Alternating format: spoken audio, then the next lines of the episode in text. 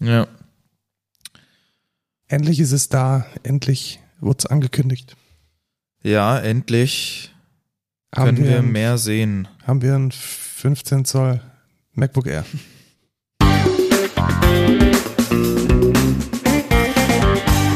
Hallo und willkommen zur 105. Folge Code Culture Podcast. Ich bin Lukas. Und ich bin Markus und wir erzählen heute nicht über ein Thema der Woche, sondern wie jedes Mal, wenn eine Keynote von Apple kommt, direkt nach der Keynote praktisch sofort aus dem Schlussakkord der Präsentation unsere Zusammenfassung.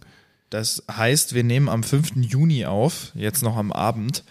Und ja, ich würde sagen, wir steigen einfach gleich rein. Wir steigen gleich ein, genau. Also die WWDC 2023, also die Keynote heute, die targetiert ja hauptsächlich die Entwickler.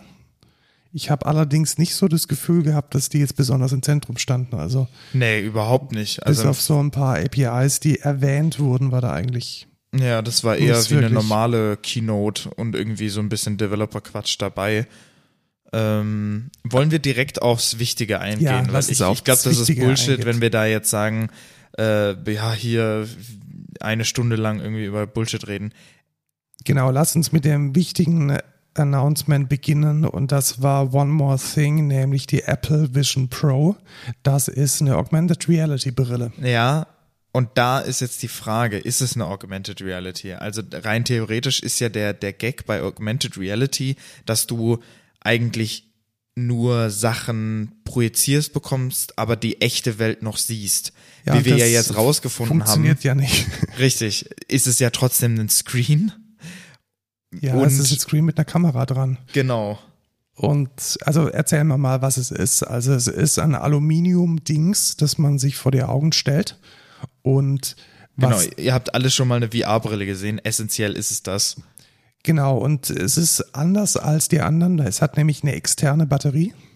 Ja. Externe Batterie heißt, man schließt äh, so ein Magnetkabel an die Brille an und hat dann die, den Battery Pack ja wahrscheinlich auf dem Tisch liegen oder in, Nee, der, in der Hosentasche. Hosentasche hatten in der Hosentasche hatten die es hauptsächlich. Ja. Und die Brille hat zwei circa 4K-Displays, eines je Auge. Nee, mehr, Mehr als, als 4K, 4K. haben sie gesagt, ja. Und Äh, Wie war es? 23 Millionen Pixel oder so, haben ja, sie das gesagt? ist schon ordentlich. ja, da kann man sich bloß mal wieder nichts drunter vorstellen. Ja, muss man, denke ich, ausprobieren. Die lustige Sache, die vielleicht auch ein bisschen creepy wird, ist, dass es vorne ein Display drauf hat. Also vorne, also nicht wirklich zum Auge gerichtet, sondern vorne drauf und da werden dann deine Augen durchgereicht, Ja, sozusagen. quasi. Also wie ich es jetzt verstanden habe, ist das äh, quasi wie so ein 3D-OLED-Display und die erstellen von dir einen, ja, wie, wie sagt man? Also es wird ja, abgescannt, du, du, du so, so ein Avatar, Setup, basically. so, eine, so ein 3D-Avatar von dir selbst. so wie und im Metaverse, bloß wahrscheinlich ein bisschen besser. Den Teil, den man dann eben nicht sieht, weil er hinter der Brille ist, nämlich deine Augen, die werden dann so- sozusagen durchgereicht und kommunizieren deine Umwelt dann zum Beispiel, dass du gerade komplett immersiv bist und dann sieht man deine Augen nicht. Oder dass du so halbtransparent am Augmentieren der Realität bist und dann sieht man halt die Augen.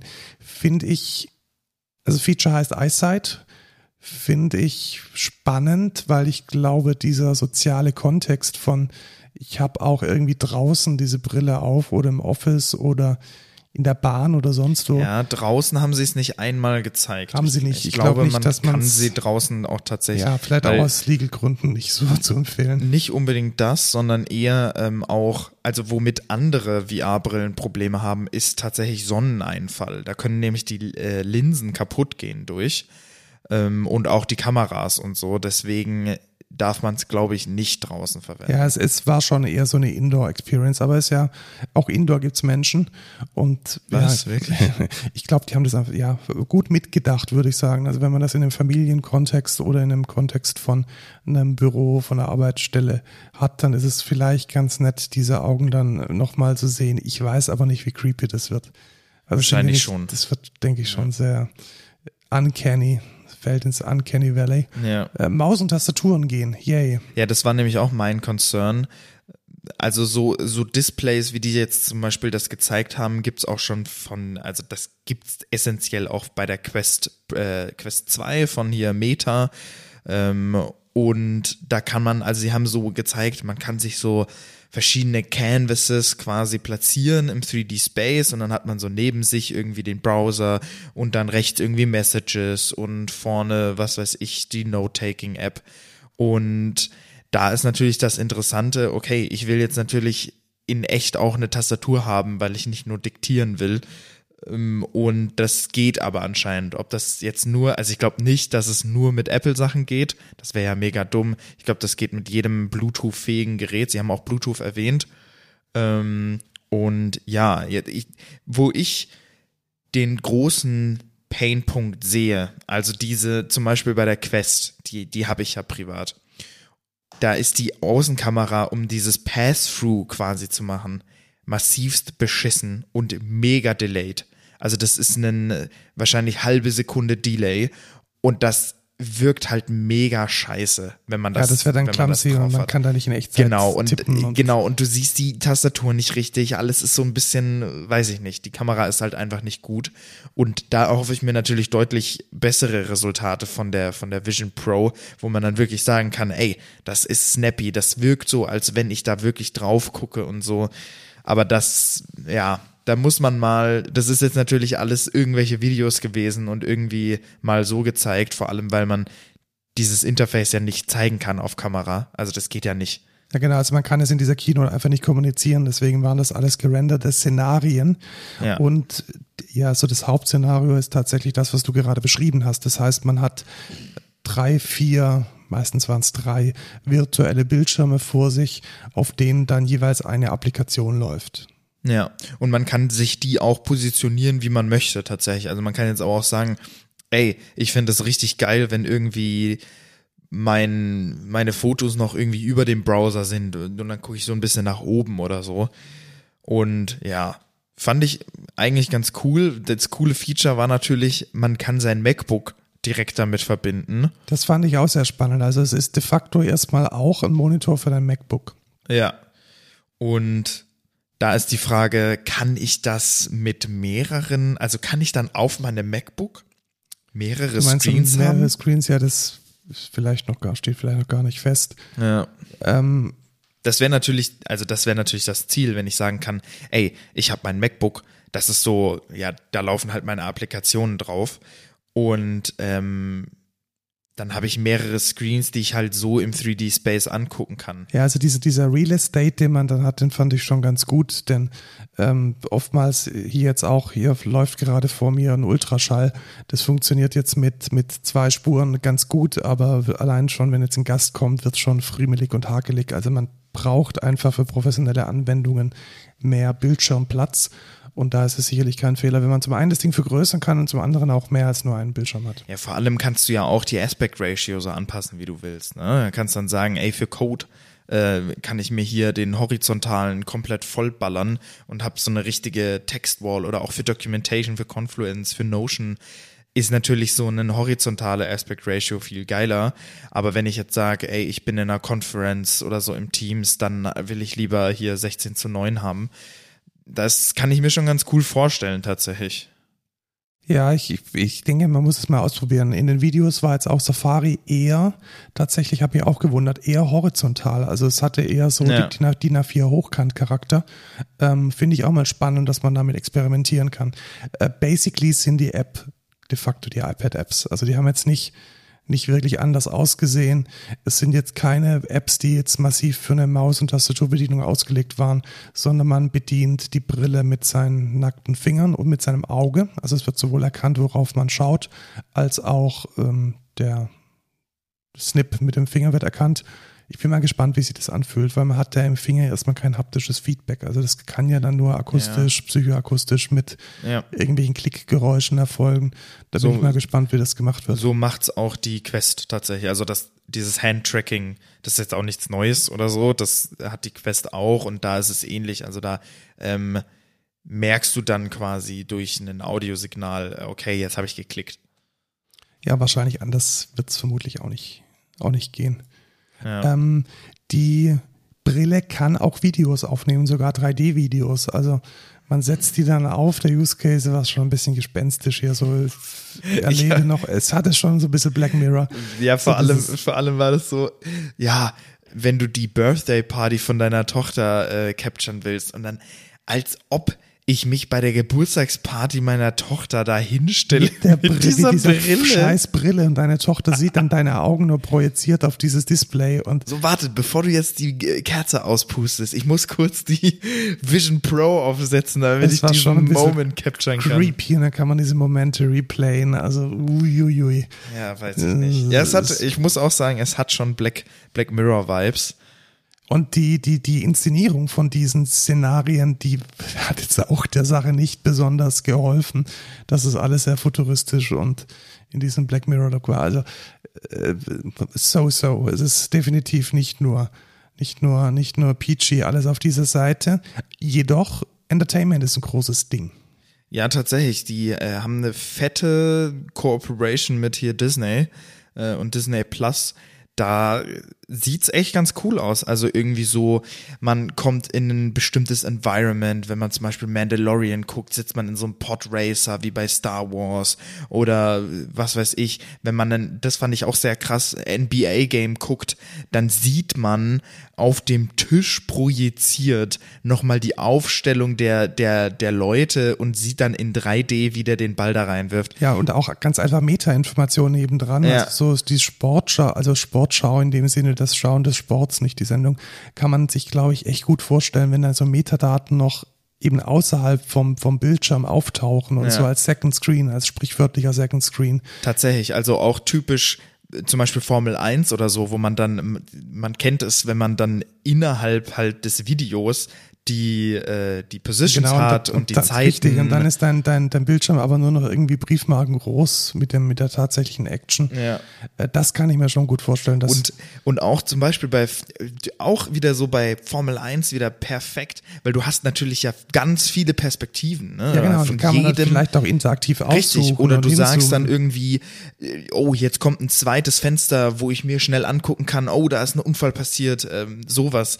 Und äh, ja, das sah echt cool aus aus. Ähm, bin ich auf jeden Fall gespannt, inwieweit das tatsächlich Realität Wobei wird. Wobei mir es auch schon reichen würde, einfach Filme anschauen zu können in einer akzeptablen Auflösung und einer akzeptablen Größe. Ich hatte ja mal die Quest Go, hieß die Quest Go?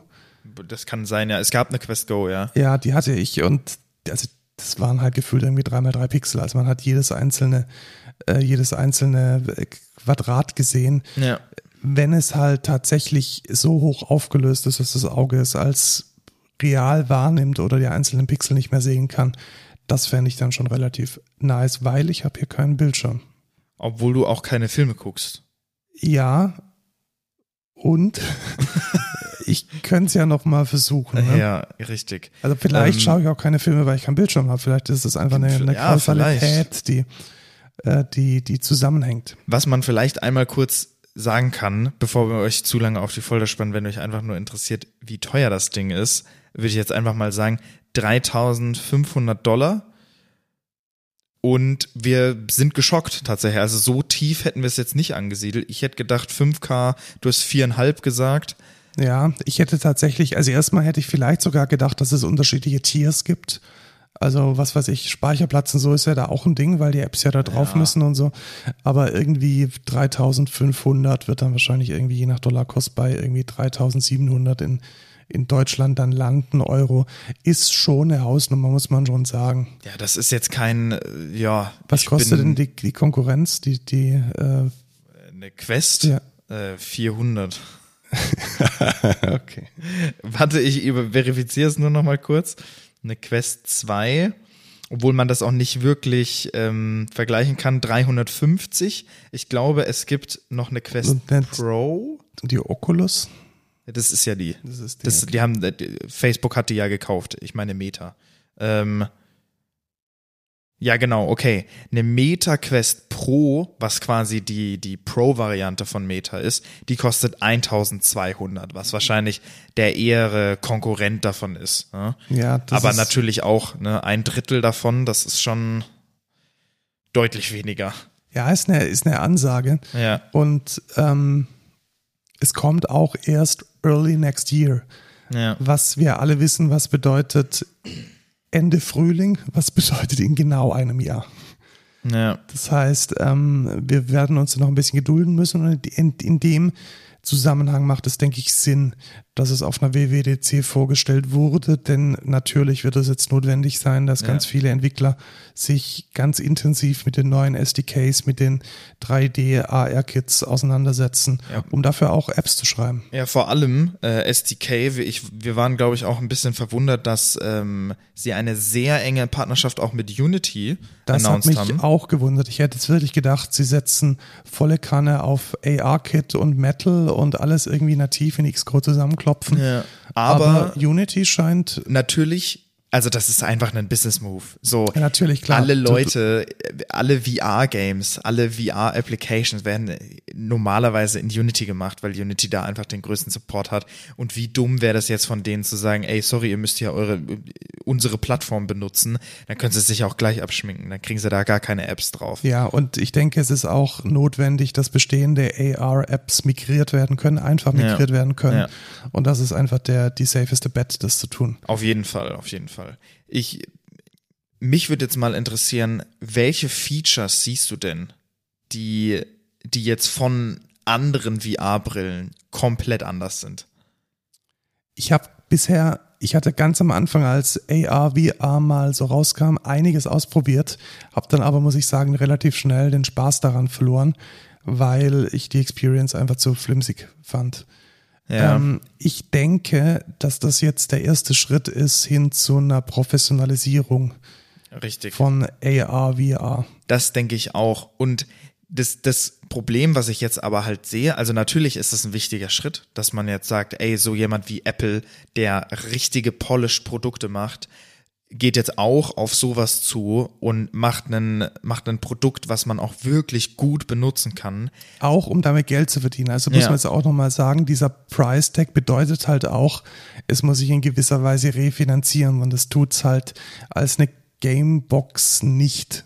Ja. Und wenn man halt sagt, okay, ich nutze es für meine tägliche Arbeit, ich nutze es, um einen Teams-Call zu machen, ich nut- nutze es, um dann vielleicht doch mal Samstag irgendwie an einem Excel-Sheet zu arbeiten, ist es wahrscheinlich nochmal eine andere Art von Marketing, Preismarketing und Zielgruppe als jetzt so eine reine Spielebrille. Richtig.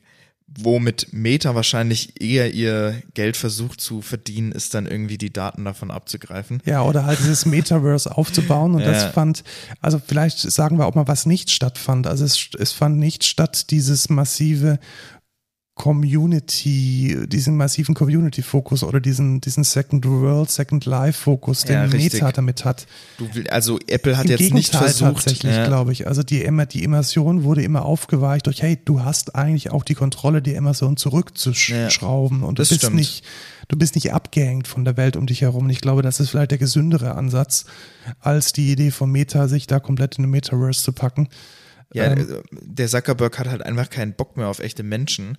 Ähm, deswegen, Und deswegen nimmt er chronisch geformte Comicfiguren, die richtig, dann ersetzen. die keine Beine haben.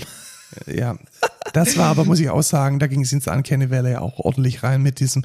Also wenn man natürlich diese Brille aufhat, dann kann man im FaceTime-Call natürlich nicht mit einer, also du hast ja keine Kamera mehr vor dir. Ja. Deswegen rekonstruieren sie so ein 3D gerendertes Avatar-Dings von dir selbst, das vorher mit leider aufgenommen wurde und es sah schon ein bisschen creepy aus. Ja, tatsächlich. Also, mh, es ist halt, ja, wie willst du es anders machen? Es geht leider stell nicht halt dein anders. fucking iPhone auf und äh, Ja, aber dann hast du eine Brille auf. Ja, hat man eine Brille auf. Ist mir immer noch lieber als irgendwie ein gerendertes 3D-Dings von mir. Ja.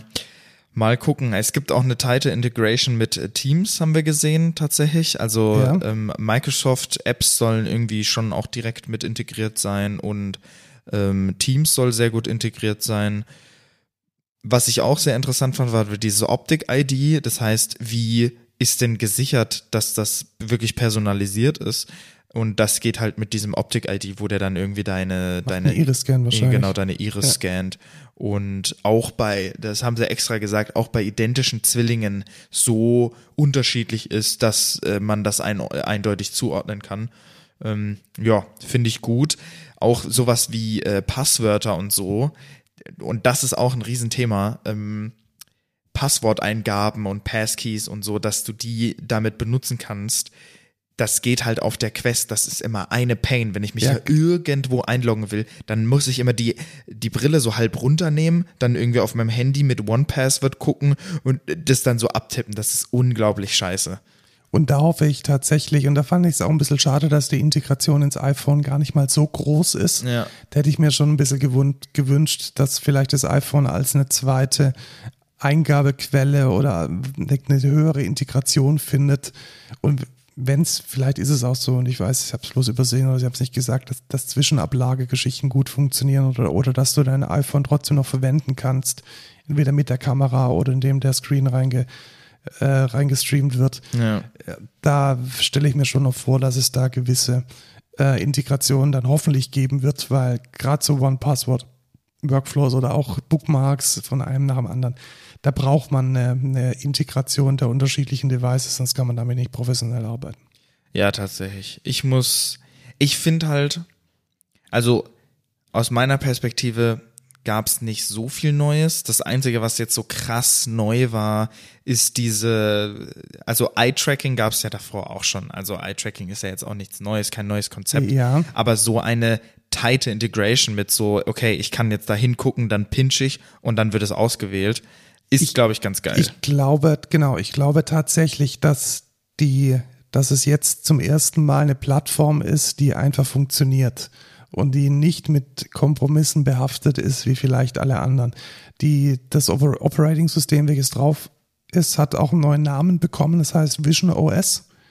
Ähm, ich glaube, im ersten Schritt ist es wahrscheinlich nichts anderes als die iPad-Apps, die dann da dargestellt werden.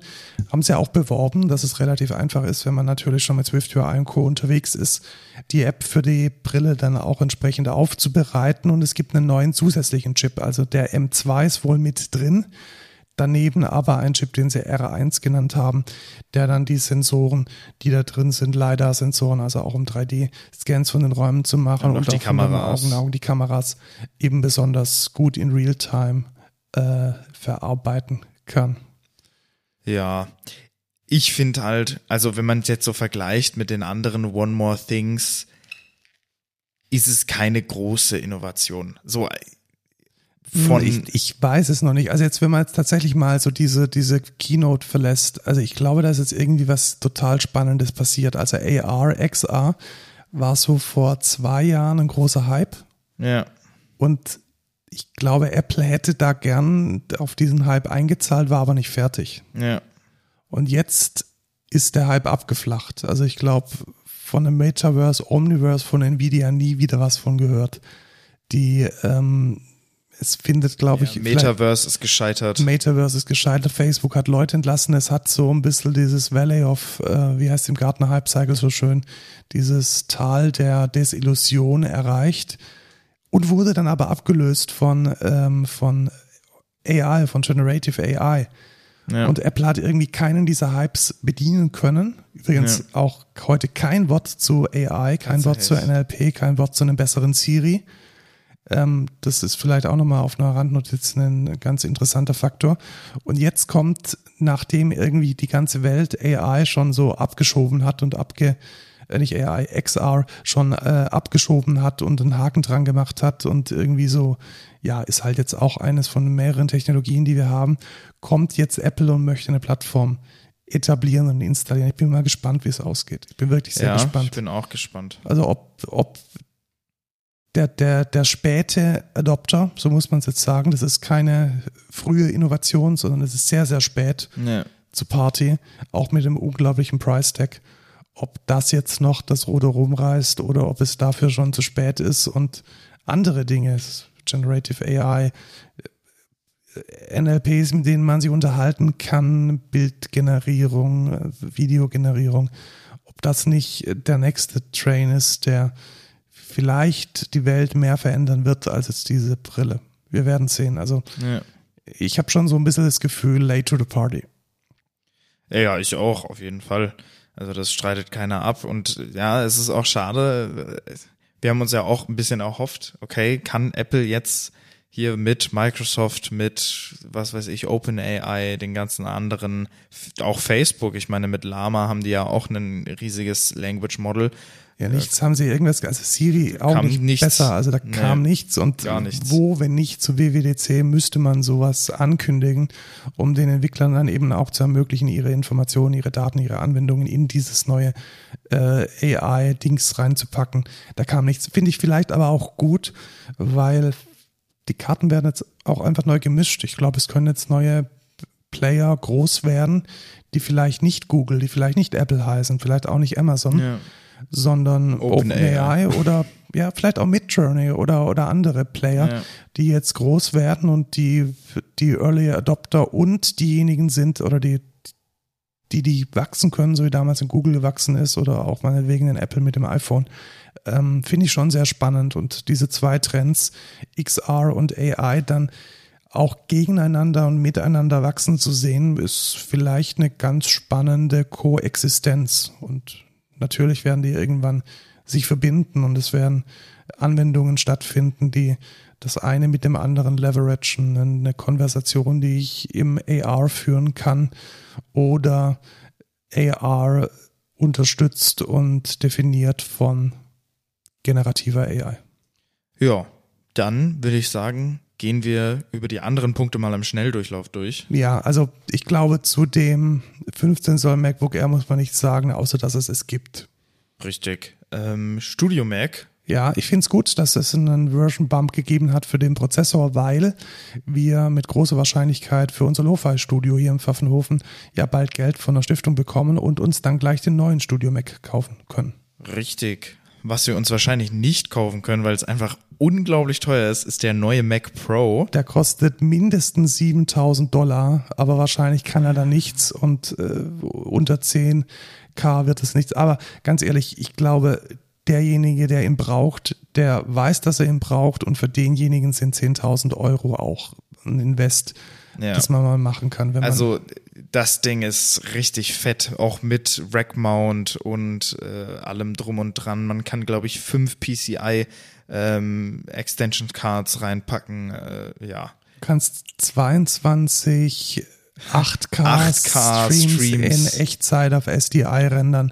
Also das sind wirklich Anwendungsfälle im Kamerawagen für äh, komplexe Renderings von 3D-Filmen, Live-Cutting, ähm, absolut krasse Visual Effects, Ja. vielleicht für, für mega krasse Aufnahmen im Tonstudio. Ich glaube, für Otto, Otto Normal ähm, User ist das alles, alles andere als eine sinnvolle Investition. Was eine sinnvolle Investition war, war äh, iOS 17, glaube ich. Ja, denn äh, ich kann jetzt dich sehen, wenn du mich anrufst. Wenn ich mir ein Personal Contact Poster mache, man kann jetzt selber quasi eine, eine, ein Contact Poster erstellen mit einem schicken Bild und irgendwelcher geilen Typography, die dann angezeigt wird, wenn du bei jemandem anrufst. Und wenn beide ein iPhone haben, also das muss man glaube ich auch nochmal sagen. Logischerweise, ja. Also es wird vermutlich nicht funktionieren, wenn der andere ein Android hat. Es wird über iCloud und über diese Messages Ja. API, die jetzt ohnehin schon dein Avatar ähm, verteilt, funktionieren. Äh, fand ich ganz angenehm. Also vor allem ich habe ja die Kontrolle, wie ich aussehen möchte. Also es ist ja jetzt nicht so, dass dann jemand anderes jetzt bestimmt, hey, für den Lukas hätte ich jetzt gerne dieses Bildchen, Ja, sondern ich sage, hey, das ist feasible, gerade aber- mein aktuelles Personalized Context, äh, Contact Poster und da ist dann auch meine Typografie, mein Name und alles drauf. Ja, sehr interessant. Da weiterhin zu Calls, ähm, wenn dich jemand anruft und du hast keinen Bock auf den, dann äh, kannst du den auf, der, auf die Voicemail weiterschicken und die wird jetzt live äh, transcribed. Das heißt, wenn der da redet, wird live äh, darunter angezeigt, ey, äh, was labert der? Vielleicht äh, sollte ich vielleicht trotzdem rangehen, weil gerade deine Bude abfackelt oder so. Und das würdest du dann sehen in dieser Live-Transkription und das Gegenteil davon, nämlich äh, sozusagen eine Voicemail für FaceTime kannst du jetzt auch, auch machen. Das heißt, wenn jemand rangeht, dann kann man ein kurzes Video aufnehmen und die Person herzlich grüßen. Kannst nämlich filmen, wie gerade dein Haus abfackelt. Ja, zum Beispiel. Genau. Oder man kann es jetzt mit Messages auch ähm, schreiben. Und du verpasst es nicht mehr, weil es gibt jetzt sowas wie äh, hier ab hier ungelesene Nachrichten. Also ich möchte auch mal sagen, dieses Transcribe-Feature hat Google seit, ich glaube, zwei Jahren. Ja, also was ich eigentlich nicht brauche, ich brauche nicht dieses Transcribe-Feature, ich brauche einfach eine fucking Zusammenfassung. Ich will, wenn ich in so eine Gruppe reinschaue und es sind 5000 Nachrichten, dann will ich eine AI, die mir sagt, es gibt eine Party, es fehlt uns der Kartoffelsalat, bring ihn mit. Ja. Und ja, also dieses ungelesene Nachrichten gibt's auch, glaube ich, in jedem Messenger, äh, außer äh, iMessage. Und jetzt gibt's das hier auch. Man kann jetzt auf den kleinen Pfeil drücken und dann wird man zu der Nachricht geschickt, wo man quasi zuletzt gelesen hat. Ähm, sie haben endlich, fucking endlich, ein Swipe to Reply gemacht. Man kann jetzt auf eine Message swipen und das war immer eine unglaublich beschissene Experience. Ich glaube, drei oder vier Tabs, um dann irgendwie. Ja, nee, nee, du musst, du musst quasi lang draufdrücken ja, und, und, dann Reply, Reply to Message. Äh, es ist so dumm. Und dieses Swipe, weißt du, ja. ich verstehe auch gar nicht. Apple hat doch dieses Swipe Navigation und Swipe Gestures so revolutioniert, aber haben es verkackt, Swipe to Reply zu machen? Also weiß ich nicht. War lange overdue. Endlich gibt's das. Ähm, und sehr geiles Feature, das gibt es, glaube ich, in fast keinem anderen Messenger, Audio Message Transcription. Wenn dir wieder mal die 40-jährige Beate eine zwei Minuten Sprachnachricht schickt, kannst du, wird die einfach automatisch transcribed und du siehst, was quasi die weißt Beate was das gesagt Problem hat. ist, die 40-jährige Beate schickte die auf WhatsApp. auf WhatsApp. Ja, richtig. Das ist aber ein Problem für sie. Ähm, denn dann wird's ja einfach nicht gehört. Richtig. Und äh, man kann jetzt auch innerhalb von einem äh, Messages-Chat die Location teilen. Und das war sinnvoll. Also wirklich so, bis ich ankomme. Oder hey, wir treffen uns jetzt hier. Und was ich mega toll finde, ist, sind diese automatischen Check-ins. Ja, das also heißt, das ist das neue Killer-Feature für Messages. Ruf mich an, wenn du zu Hause bist. Schreib mir, wenn du sicher angekommen bist. Braucht man jetzt alles nicht mehr, denn man kann das jetzt konfigurieren und kann dann sagen, hey, ich will da so ein Check-in hinschicken in diesen Chat dieser Person, diese Gruppe. Und ich, ich fand es auch relativ gut, wie da dann auch entsprechende Notfall Features drin sind. Ja. So, hey, die Person ist nicht angekommen, die Person befindet sich jetzt hier vielleicht Genau, in einer hilflosen diese, Situation. Diese Person hat seit fünf Minuten keinen Progress gemacht. Ähm, und dann kriegt diese Person auch, ist bei dir alles okay? Hier ähm, schreib mal, ich brauche noch ein bisschen länger, bis ich zu Hause bin. Oder ähm, ja, ist nicht alles okay. Und wenn wirklich was passiert, dann wird es den anderen auch angezeigt mit Additional Info. Sowas wie, okay, wo ist diese Person gerade? Ähm, hat sie Cellular, also kann sie telefonieren? Und ja, also das war ein richtig geiles Feature finde ich sehr, sehr cool Ja, und ich gemacht. finde es auch, es ist eine, eine gute Alternative zu einer kompletten Location-Freigabe, vielleicht für ein Teenager-Kind, Ja. wo man dann doch nochmal so eine, hey, es ist okay, ähm, solange du bei der Freundin bist, müssen wir nicht wissen, wo du bist. Aber wenn's, äh, wenn du nach Hause gehst, wollen wir gerne ähm, äh, ein Check-in von dir. dass du sicher Genau. zu Hause angekommen Und das finde ich eigentlich eine, eine echt, ein echt cooles Privacy-Focused Feature. Ja, was ein, ein sehr großes Chaos-Feature werden kann, sind die neuen Sticker. Also nach, was weiß ich, wie vielen Jahren, sechs Jahren, fünf Jahren, hat äh, Apple auch mal gecheckt, ey, Leute wollen vielleicht nicht nur irgendwelche komischen Einhörner verschicken. Ähm, man kann jetzt Custom Sticker Packs machen und die dann irgendwo, und das ist, das ist das crazy Ding dabei, irgendwo in die Konversation reinpacken. Das heißt, ich kann einfach über den Text irgendeinen Scheiß Sticker packen. Und ja, was ich ganz cool fand an dem, an dem Ding war, dass du tatsächlich aus deinen Fotos oder Videos äh, oder Live-Fotos quasi direkt Sticker erstellen kannst.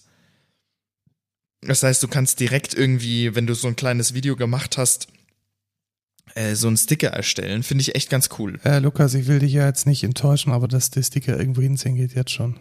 Nein. Doch. Schau mal, ich habe jetzt hier eine, ich habe jetzt hier eine Maus mit explodierendem Gehirn in unseren Chat ge geschoben. Das geht schon. Ja, Wie dumm ist das denn? das geht schon. Okay, was war da neu?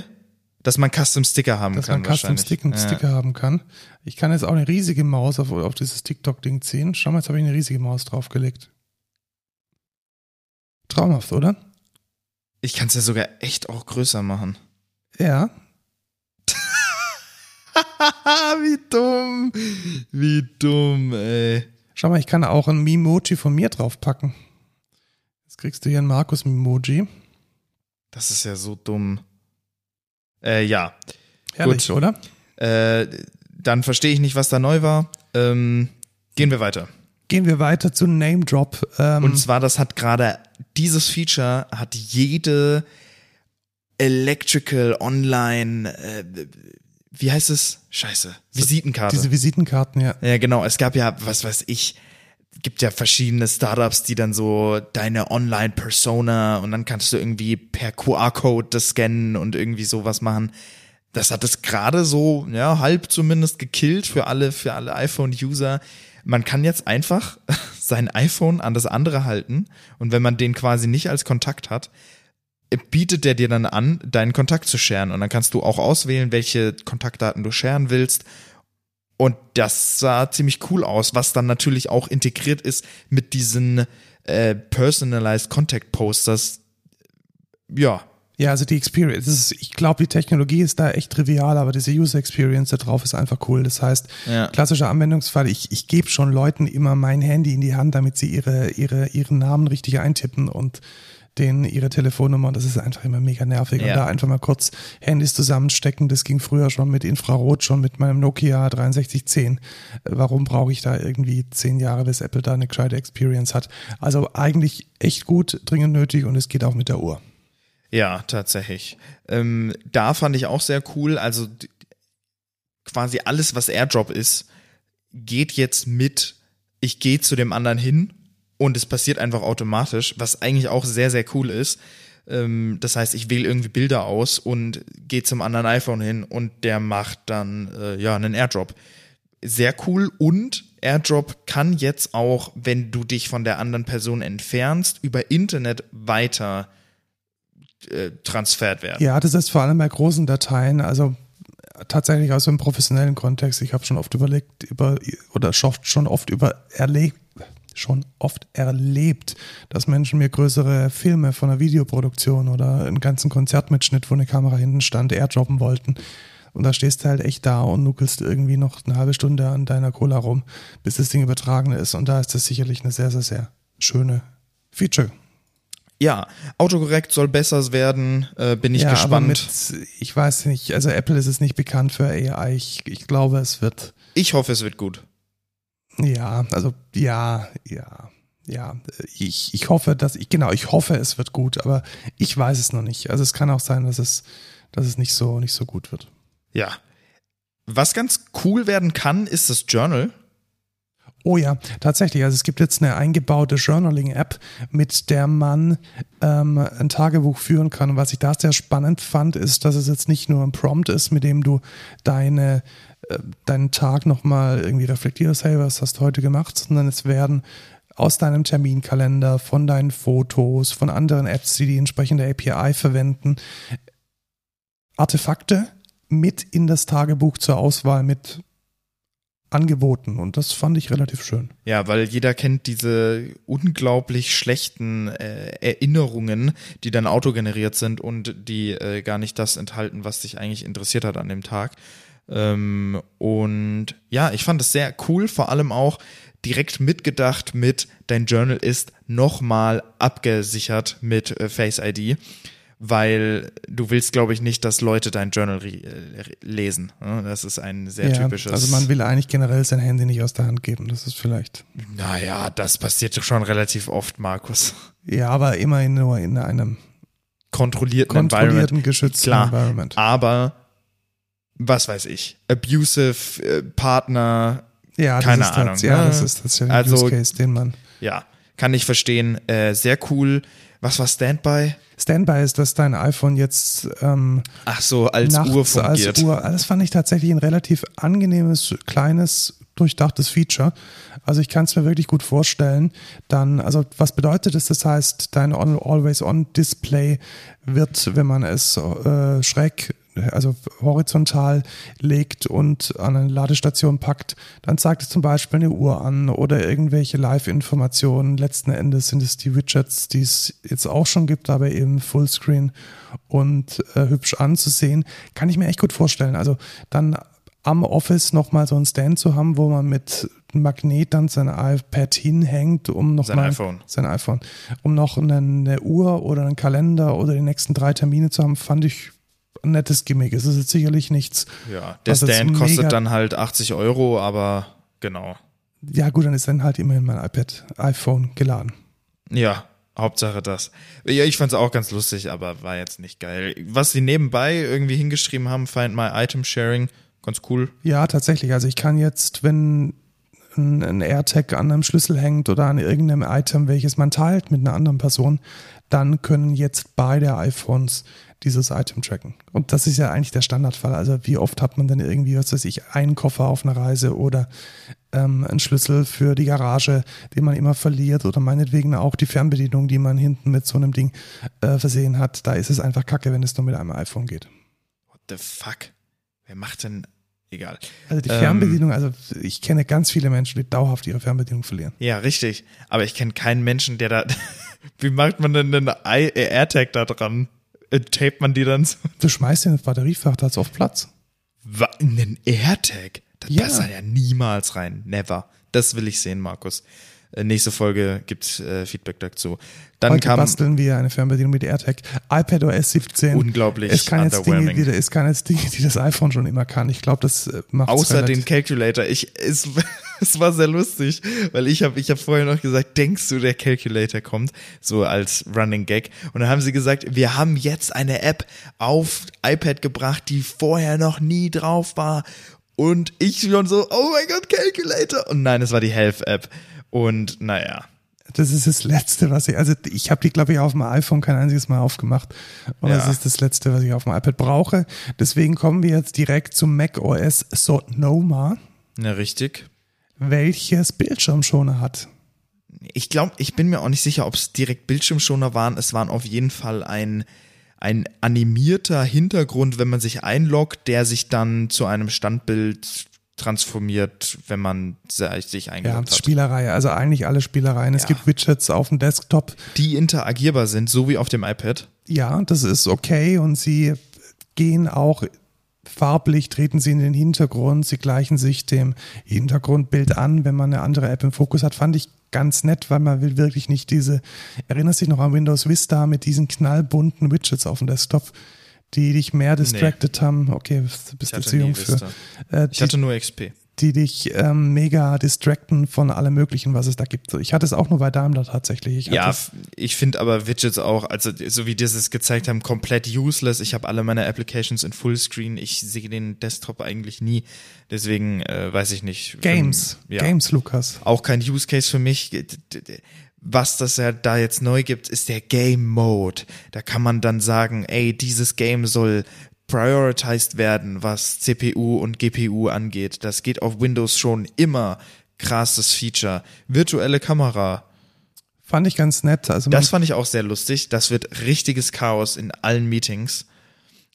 Ja. Man kann jetzt sein, sich selbst als ausgeschnittene AI-gestützte Greenscreen-Funktion vor dem Bildschirm packen und das, kann, nativ. das vom- kann Teams ja schon. aber echt scheiße. aber echt kacke und ich hoffe, das wird dann besser.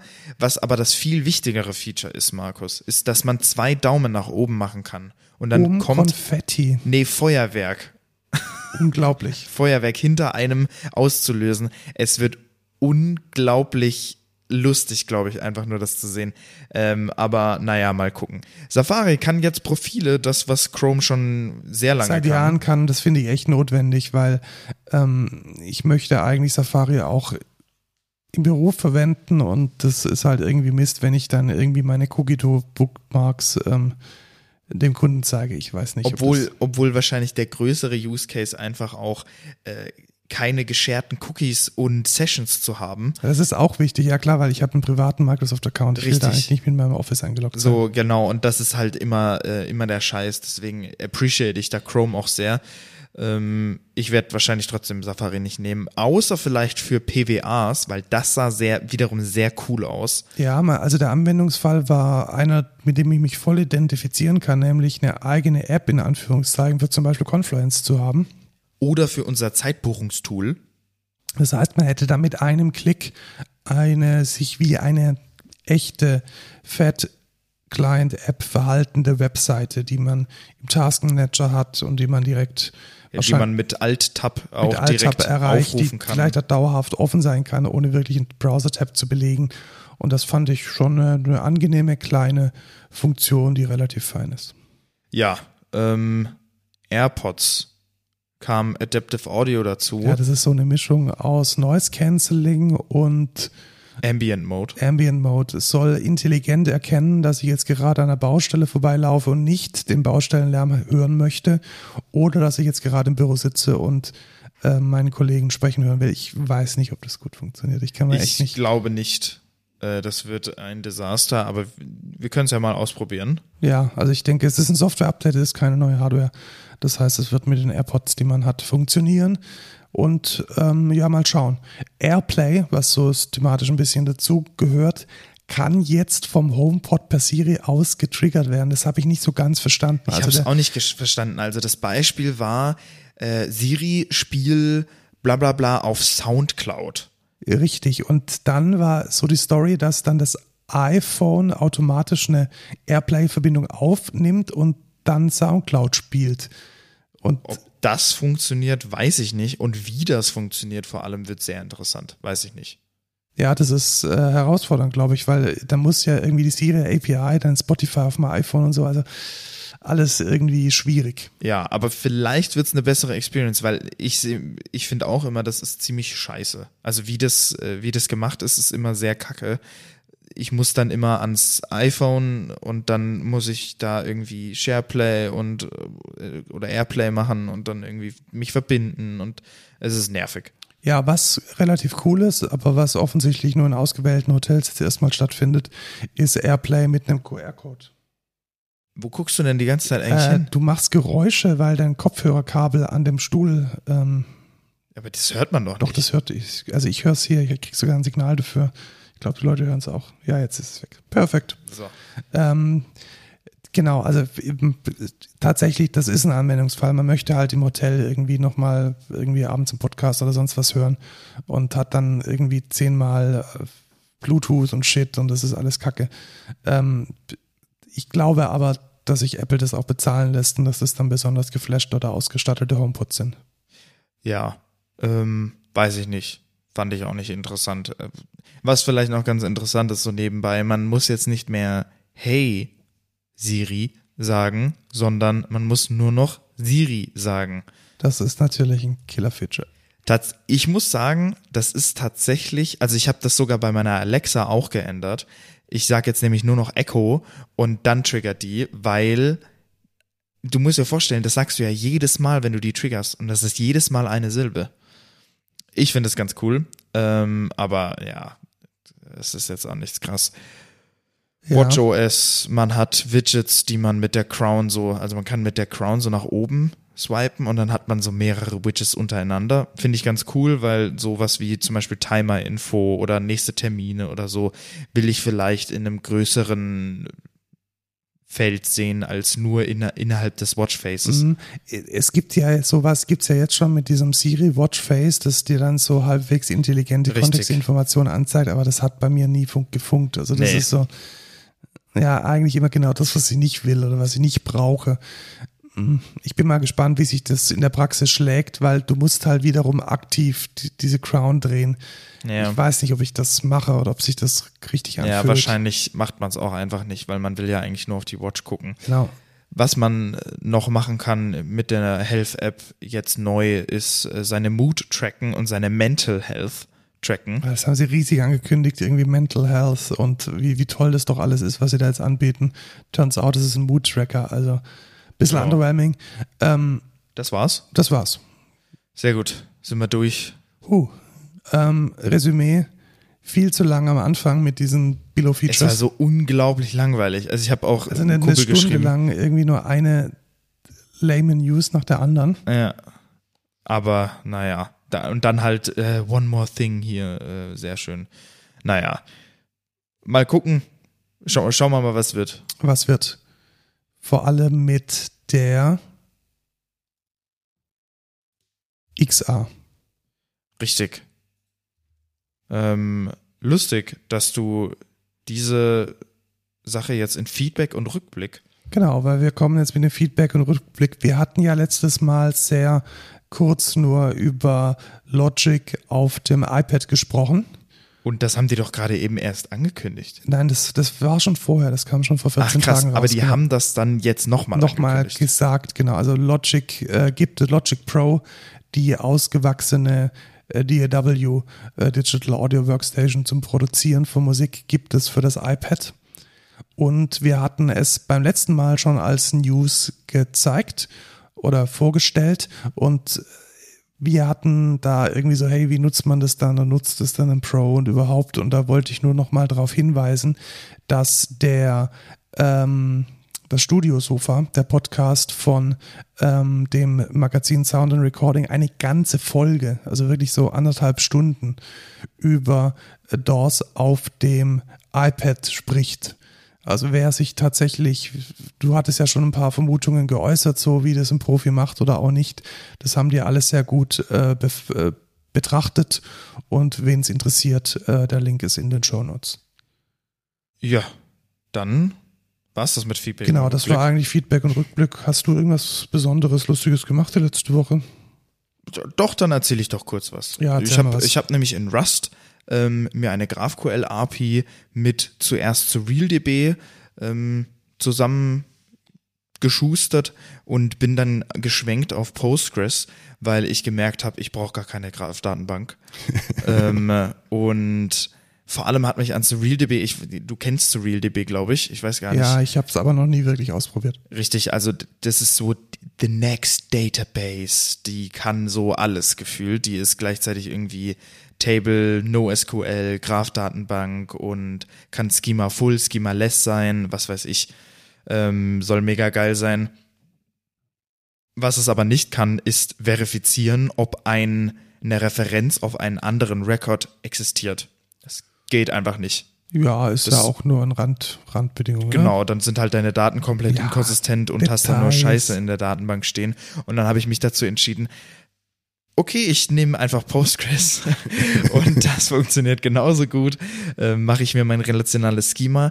Dann hatte ich natürlich das Problem, ich habe natürlich jetzt schon alles runtergecodet, natürlich mit Hilfe von Copilot, aber habe dann gesagt, ja fuck, da muss ich jetzt den, äh, den kompletten Code rewriten und habe mir dann gedacht, ey, dafür gibt's doch ChatGPT und habe tatsächlich, also was war der mm, Aufwand insgesamt? Wahrscheinlich zwei Stunden, um wirklich mein sowohl meine Testdaten als auch mein Migration Script, mein Schema, alle GraphQL-Methoden, die quasi in die Datenbank gehen, umzuschreiben in SQL mit SQLX in Rust und alles mit ChatGPT. Also ich habe ich hab eine, äh, eine Klasse quasi selber umgeschrieben, eine Implementation, wo ich quasi die Sachen fetche und habe das als Beispiel dem ChatGPT gegeben und habe dann gesagt, ey, konvertier mir mal das hier, das hier, das hier, das hier, das hier und habe das immer so nacheinander gemacht und ich bin wirklich geflasht. Also das kann der Wiene 1. Du gibst dem so einen Recipe, so ich mache einmal so ein bisschen manuelle Arbeit, muss mir halt überlegen, wie es funktioniert und er macht diese diese Copy-Paste-Arbeit oder ich sag mal so ein bisschen transformative Arbeit komplett für dich. Hast du das dann mit Copilot oder mit ChatGPT Nee, gemacht? also den, den Main Rewrite habe ich quasi mit äh, ChatGPT gemacht, weil ich so ein bisschen die Randparameter ein bisschen besser angeben wollte. Und das hat er wie eine Eins gemacht. Und dann habe ich gesagt, also ich hatte quasi bis dahin nur Query-Sachen, also nur Sachen, wo er was fetcht. Und da habe ich halt gesagt, ja fuck, jetzt will ich, jetzt muss ich die ganzen Mutations runterschreiben. Und das hat dann Copilot gemacht und das hat er auch so verdammt gut gemacht. Der hat, der hat direkt gecheckt, okay, ich mache hier eine Create, Update, Delete Methode, so alle CRUD-Sachen in Mutations komplett runtergeschrieben. Dann habe ich die Methodensignatur geändert, weil ich zum Beispiel eine Link-Table hatte, wo ich jetzt sage, okay, ja, was ist ein gutes Beispiel für eine Link-Table? Tags. Genau, ich sage zum Beispiel, okay, äh, ein Profil hat beliebig viele Tags, die ich aber in der Tags-Table referenziere. Ich möchte aber, wenn ich ein Profil erstelle, natürlich als Parameter eine Liste an Tags mitgeben weil ich natürlich nicht irgendwie fünf Calls machen will. Und da habe ich in der Methodensignatur quasi angegeben, hier einen Array, also in, äh, in Rust sind es, ist es ein Vec, also ein Vektor von äh, I64s, also von IDs und dann bin ich in die Methode reingegangen, habe zweimal Enter gemacht und er hat mir vorgeschlagen, ey, ich iteriere über die über das Array von diesen IDs und ähm, inserte die dann in die Link Table und es hat es hat einfach so gut funktioniert. Ich war ich war hin und weg wirklich.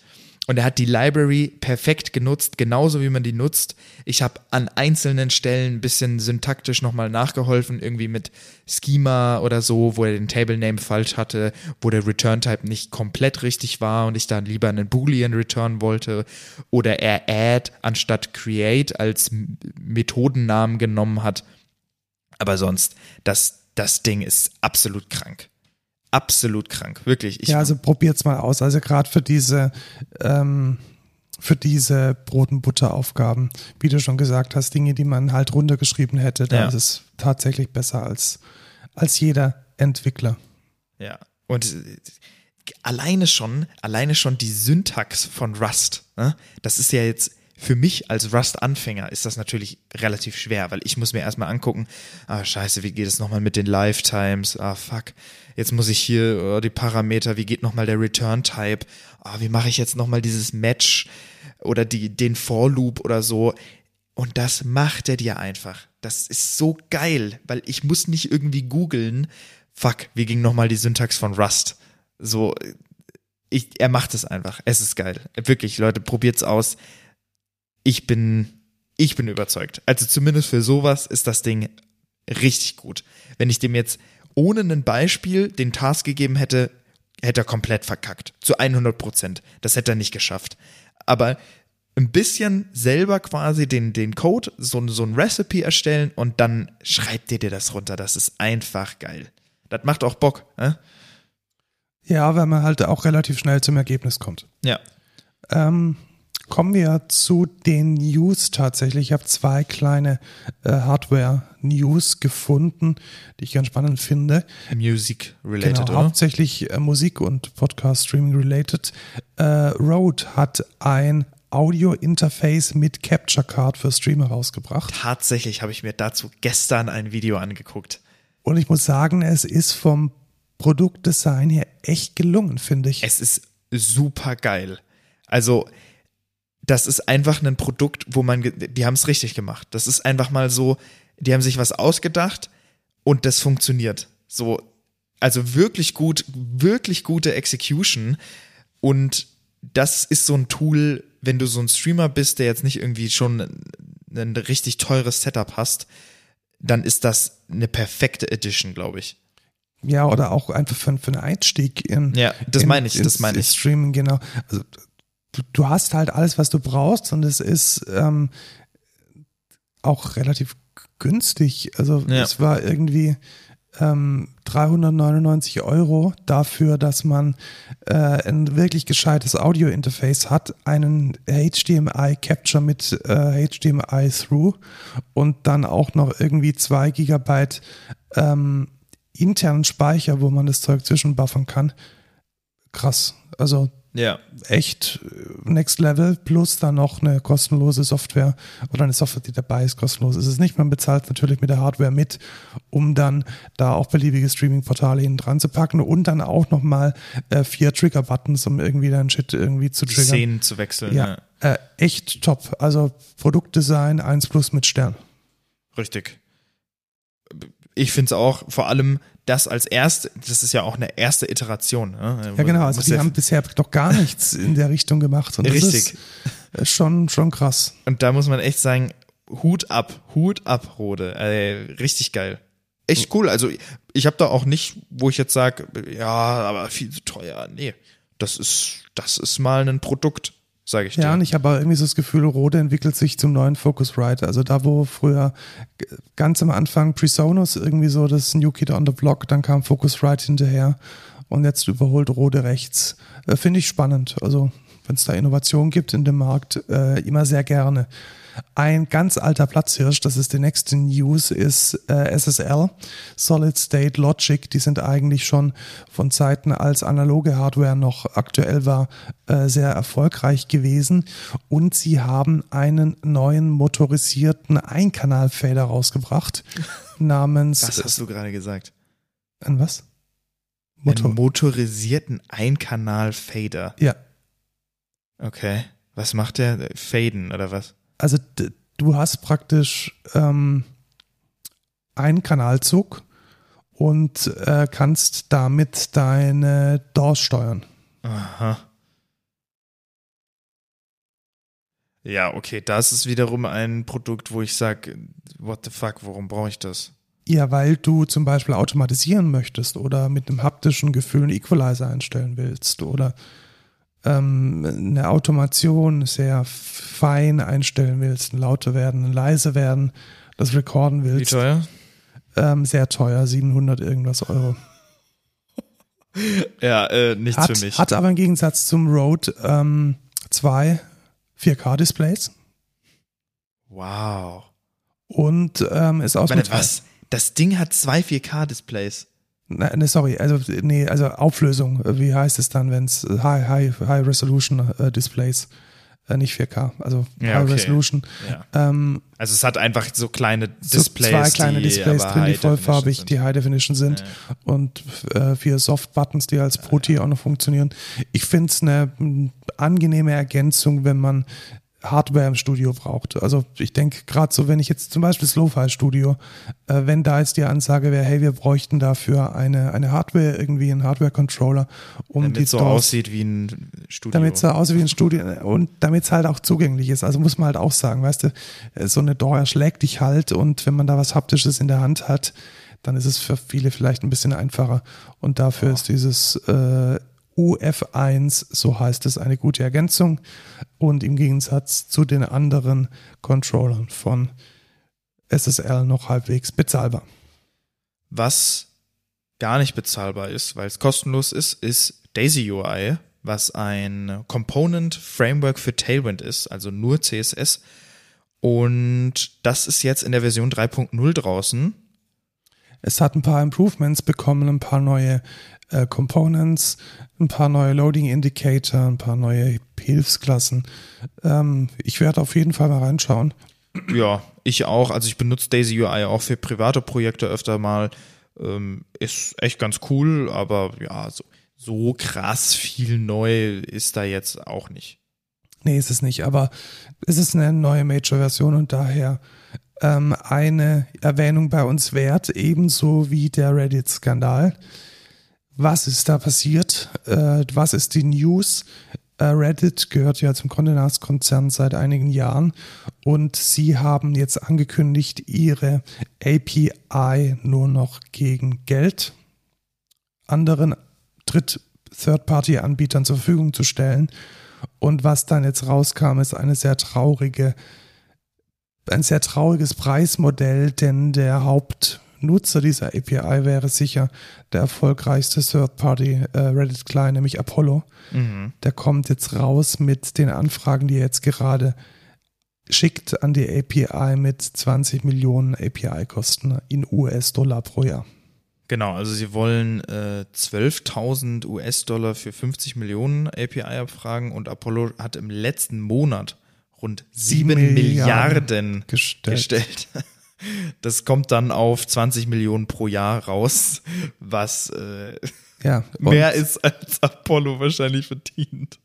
Ja, tatsächlich. Und es macht die Sache ein bisschen, bisschen traurig, muss ich sagen, weil ähm, das eigentlich ein relativ, ja, war, Apollo ist so ein bisschen so ein ange, so ein, so, auch so aus dem Underground kommender alternativer Client, als das alles noch nicht gab.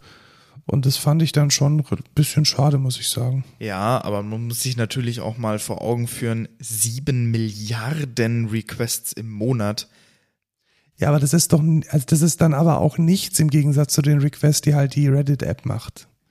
Ja, klar, aber keine Ahnung, der muss halt irgendwie auch bezahlt werden, ne? Ja, muss, muss, muss auch bezahlt werden. Ähm, was wir allerdings vielleicht äh, auch noch äh, wissen sollten, ist, dass ähm, ich glaube, Apollo eine deutsche, ein deutscher Entwickler ist. Na, dann finde ich es auch unfair. Ja. Dann ist es unfair. gell? also wenn ein, Oh. äh, wenn ein, ich habe ich, genau, ich gerade. habe ihm gerade auf. Mastodon gefolgt. Äh, Christian Selig äh, ist ein deutscher Entwickler. Ah, okay. Ja, wofür man ähm, wahrscheinlich auch bald mehr zahlen muss, einfach weil viele Leute nicht mehr, also sich mehr Leute einen neuen Account erstellen müssen, ist, dass Netflix jetzt aktiv gegen Account-Sharing vorgeht in Deutschland. Genau, das ka- kam ja schon über USA schon rüber. Ähm, die News kam hier bei uns an. Jetzt werden auch die ersten Hauptstandorte festgelegt, die ähm, Netflix dann erzwingt, um dann mit einer Mischung aus GPS-Daten und wahrscheinlich auch IP sicherzustellen, dass sich nur eine Person oder ein Haushalt in einen Account einloggt. Und ja, finde ich fair. Punkt. Ja, ist die Frage, ob sie tatsächlich gegen GPS vorgehen ähm, oder ob es nur das WLAN ist, weil dann kann man natürlich einfach einen äh, VPN haben. Natürlich kann man das immer umgehen. Die Frage Ja. ist halt immer, um welchen Preis. Ja, die Frage ist, ist das fair? Weiß ich nicht. ja, natürlich ist es fair. Also, ich meine, es ist ein Abo-Modell und es ist ein digitales Gut und letzten Endes kopierst du das digitale Gut, um es dann mit Menschen zu teilen, die halt außerhalb deines Haushalts sind. Und wenn die das Preismodell so drauf optimiert Das ist, dass es heißt- halt ein Haushalt ist, dann ist ja, es halt aber, so. ja, aber weiß ich nicht. Ich finde das trotzdem unfair, weil ich meine, ich lebe mit meiner Familie auch nicht zusammen.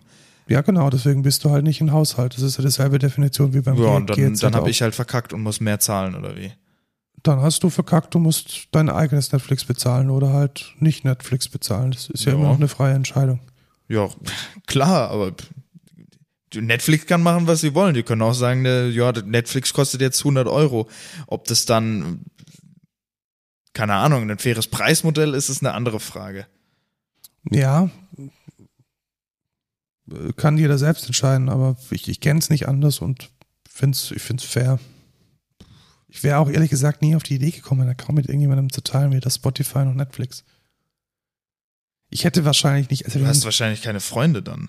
Nee, ich finde es einfach unangenehm. Auch alleine schon Passwörter und zweiter Faktor irgendwie, das, das Keine Ahnung, so macht das äh, Kommt- die halbe Welt. ja, aber so es kommt mir, kommt mir irgendwie nicht in die Tüte.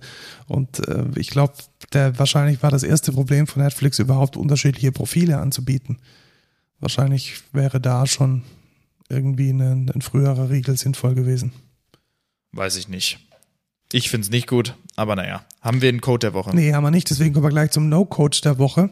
Und den fand ich mega, mega lustig. Ähm, weil man kann jetzt, man kennt ja, es, man hat eine kurze Aufmerksamkeitsspanne und man muss irgendwie alle 15 Sekunden einen neuen Impuls kriegen, damit es, äh, Ich lese es gerade. warum, warum lachst du? Achso, du liest es gerade. Äh, es ist eine App, die ist extrem cool, die heißt Web Roulette und da kann man einfach seine Lieblingsseiten einstellen, also was weiß ich, The Verge, äh, Spiegel, ähm, TechCrunch und kann dann in TikTok-Manier durchwischen. Was ein Scheiß. Nothing fresh. Shake for a fun new webpage. Genau, und dann, und dann bist du am Ende, hast du irgendwie Hacker News und, und Reddit und Spiegel und Taz und The Verge und TechCrunch angeschaut und irgendwie ist was Lustiges, dann kannst du shaken und dann kommt irgendwie ein random lustiges Ding. Ja. Denkst du, das wird das next big thing? Nee, aber ich find's lustig. Ich find's einfach lustig, ja, weil es es, hat nämlich auch nur zwei Bewertungen im App Store. weil es diesen, diesen slow Approach von Webseiten einfach nochmals zu Perversion führt. Also Ja, einfach nochmal unsere schon deutlich kürzere Aufmerksamkeitsspanne noch kürzer machen. Genau, also weil, also weil man schon nicht mehr irgendwie The Verge eingibt, um dann länger und intensiv sich die Artikel anzuschauen, Ja. kann man es jetzt auch durchwischen. Also für alle mit einer kurzen Aufmerksamkeitsspanne der No-Code der Woche. Ja. Dann, ihr könnt bei uns arbeiten. Äh, werdet Softwareentwickler, Softwareentwicklerin bei uns. Wir suchen alles Mögliche. Schaut auf karriere.excentra.de oder schreibt direkt eine Bewertung an Nee, markus.r. eine Bewerbung. Bewert, ja, auch Bewertung. Nein, natürlich eine Bewerbung. ähm, Markus.hier auf alexcentra.de, dann landet es direkt bei mir mit äh, Podcast-Hörer-Bonus. Ihr könnt uns einen Kaffee geben auf buymeacoffee.com slash codeculture. Und eine Bewertung.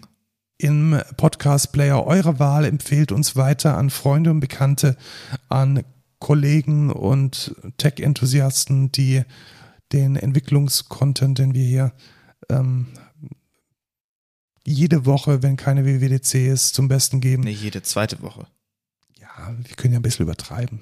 Ach so, Ähm, ah, äh, okay. Ja, ähm, Jeden Tag. jeden Tag äh, die besten. Weißt du, man muss es einfach nur in zwei Etappen hören, dann ist es jede Woche. Ja. Äh, wir werden die nächsten Male wahrscheinlich mit hochkarätigen Gästen auftrumpfen von großen Tech-Unternehmen dieser Welt. Seid gespannt, wir haben vieles im Petto. Tschüss, Lukas. Ciao, Markus.